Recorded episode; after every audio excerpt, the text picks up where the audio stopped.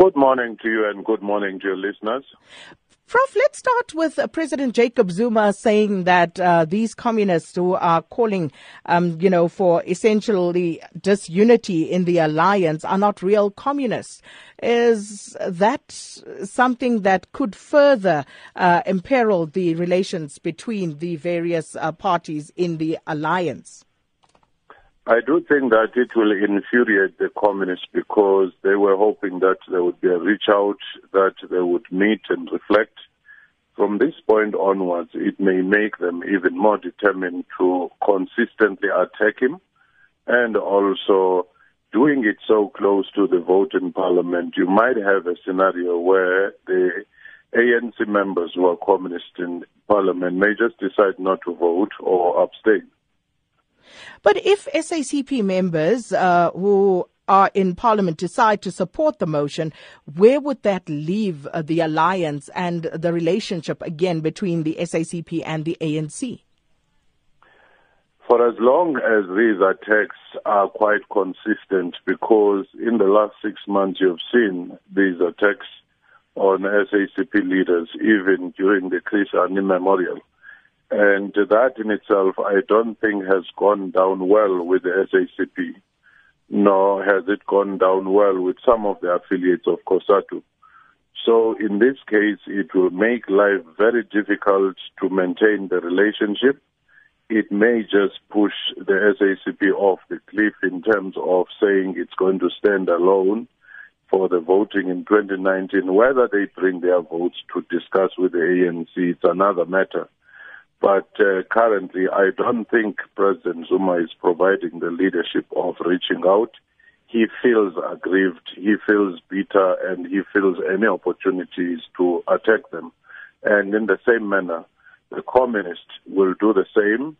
And it might make even the cabinet meetings rather unbearable to a point where in the next six months, uh, the issue of uh, cabinet reshuffle might be a possibility if they do not arrest the situation now. But how important is the secret ballot uh, that the, the, the Speaker of Parliament actually allows a secret vote? Um, if someone were to, for example, one of the MPs uh, would vote differently given a secret ballot um, and differently if it were an open vote, what does that say about them? Well, I do think that uh, there is a dilemma for many, uh, even if some of them have expressed their unhappiness with President Zuma. The issue of a no confidence does not only affect the president, it leads to the dissolution of the cabinet. And after that, you may have a, an interesting scenario where the pro Zuma faction within the ANC may not allow the current deputy president to be the acting president. And uh, you may have a period of paralysis.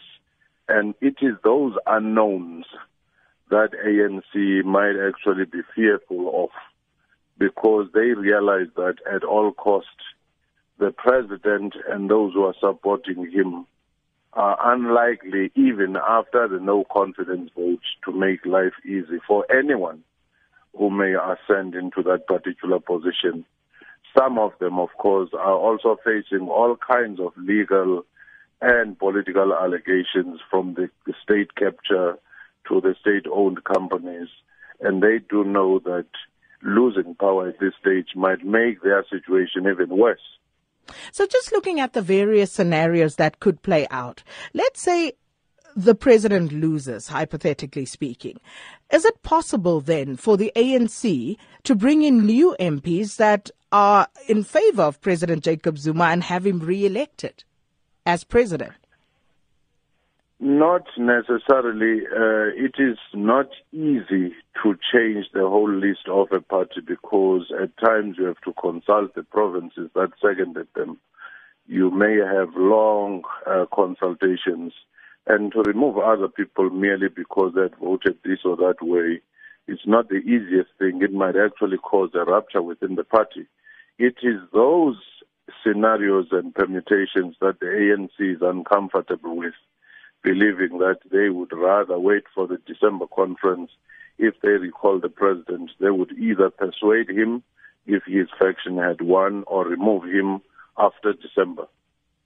And as for the Speaker, I mean, the Constitutional Court has ruled that the Speaker uh, indeed is empowered, according to parliamentary rules, to allow for a secret ballot.